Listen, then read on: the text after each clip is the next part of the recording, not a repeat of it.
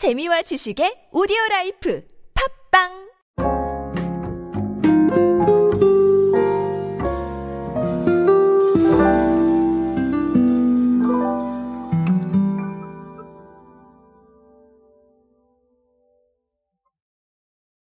최근 기업이나 기관의 관심사는 사실 경험이 가장 큰 부분을 차지하고 있죠. 그래서 오프라인을 특화된 공간으로 만드는 부분들도 많아졌고, 그리고 어, 좀 제가 다양한 어, 경험의 수단을 좀 고려해야 된다라는 말씀도 드린 적이 있었죠. 그런데 아무리 오프라인에 최적화된 경험이 필요하다고 하더라도 사실 코로나라는 이 주제 자체가 사람들을 상당히 좀 위축되게 만들었기 때문에 아주 완벽하게 무언가를 시도하기에는 아직 조금 무리가 있겠다라는 생각들을 하기도 합니다.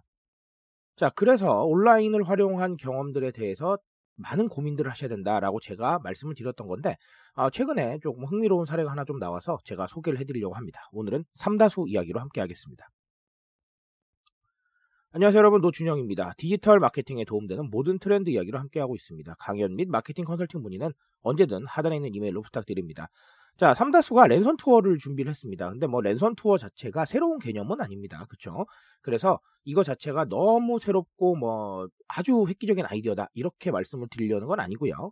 아, 랜선 투어를 준비를 했는데 어, 예를 들면 제주 물의 이용 역사, 제주 삼다수 탄생 과정, 화산 암반수의 비밀이 담긴 홍보관, 그리고 최첨단 설비로 제품을 만드는 공정 과정 이런 것들을 엿볼 수 있는 smart factory 견학 자 이런 관람으로 어, 랜선 투어를 하게 된다라는 겁니다.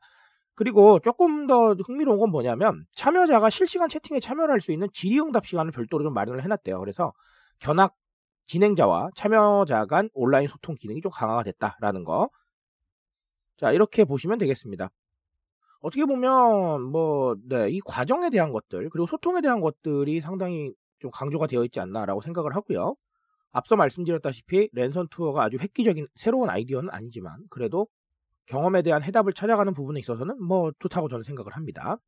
자, 일단은 어, 사실 저는 그래요. 이게 여러 가지 생각을 좀 해봐야 될 것 같은데 완전히 우리가 코로나라는 단어에서 벗어난다고 하더라도 제가 늘 강조드리지만 오프라인을 선호하는 사람, 온라인을 선호하는 사람 이렇게 나뉘게 될 것이다라는 얘기를 제가 드렸습니다.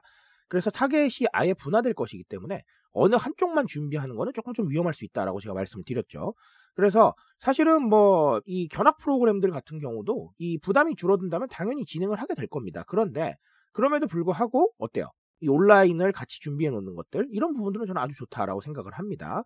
어쨌든 제가 아까 공정 과정 말씀을 좀 드렸었는데 이 과정에 대한 경험들을 강조하는 사례가 좀 많습니다. 예를 들면 뭐 식품회사에서 라면 만들어지는 과정을 좀 온라인으로 올린다든지 아니면 다른 어떤 뭐 간접 경험들 그러니까 내가 모르는 직업의 경험들을 올려준다든지 이런 것들이 좀 많습니다. 어, 그 직업이 어떻게 일을 하는지에 대한 과정들이죠. 근데 생각보다 이런 과정에 대한 컨텐츠들이 굉장히 조회수가 잘 나옵니다. 아, 그 이유는 사실은 과정에 대한 어떤 호기심들이겠죠. 내가 모르는 세상에 대한 좀 새로운 경험이라던가 내가 잘 몰랐던 과정을 좀 멍하니 지켜보는 자 이런 멍 때리는 과정들도 있을 수가 있어요. 저도 실제로 뭐 이런 과정에 대한 것들, 뭐 공장에서 뭔가 만들어지고 이런 영상들을 가끔씩 잠 안 올 때 볼 때가 있습니다. 어, 여러분들은 어떻게 활용하시는지 모르겠는데 어, 저는 그럴 때 볼 때가 있어요. 그러니까 이 활용의 방법은 조금씩 다를 수가 있겠지만 생각보다 이 과정에 대한 부분들, 생각보다 사람들이 더 많이 접근을 하고 있다라는 거. 그래서 이 과정에 대한 부분들을 알리고 아, 실제로 우리가 아, 만약에 대중들이 잘 몰랐던 과정을 가지고 있다면 네, 충분히 좀 이런 게 컨텐츠화가 되면은 네, 진짜 컨텐츠가 되지 않나라는 생각을 가지고 있습니다. 그래서 이런 부분들 좀 주목을 해보셨으면 좋겠고요. 자, 또 다른 하나는 사실은 이 온택트예요. 제가 언택트보다 온택트를 추구를 하셔야 된다라는 건데 단순히 랜선 투어만 하면 사실 온택트가 아니라 언택트가 될 겁니다. 그러니까 아, 이 프로그램을 단순하게 비대면으로 바꿔놓은 것이죠. 그런데 지금 이거는 그게 아니라 질의응답도 하고 소통도 하잖아요. 그러니까 온택트, 연결이 추가가 된 개념이죠.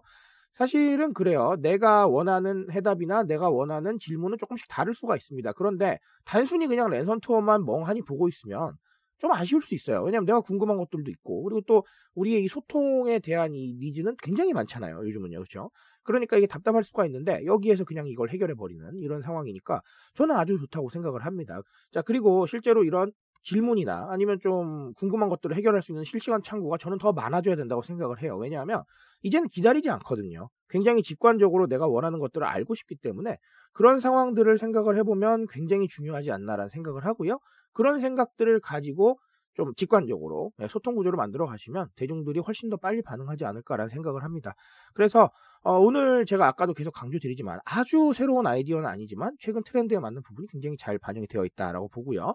어, 이런 부분들을 좀 참고하셔서 어, 우리가 해야 될 것들도 한 번쯤은 고민해 보면 좋을 것 같습니다.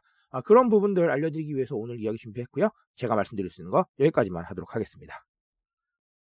트렌드에 대한 이야기는 제가 책임지고 있습니다. 그 책임감에서 열심히 뛰고 있으니까요. 공감해 주신다면 언제나 뜨거운 지식으로 보답드리겠습니다. 오늘도 인싸 되세요, 여러분. 감사합니다.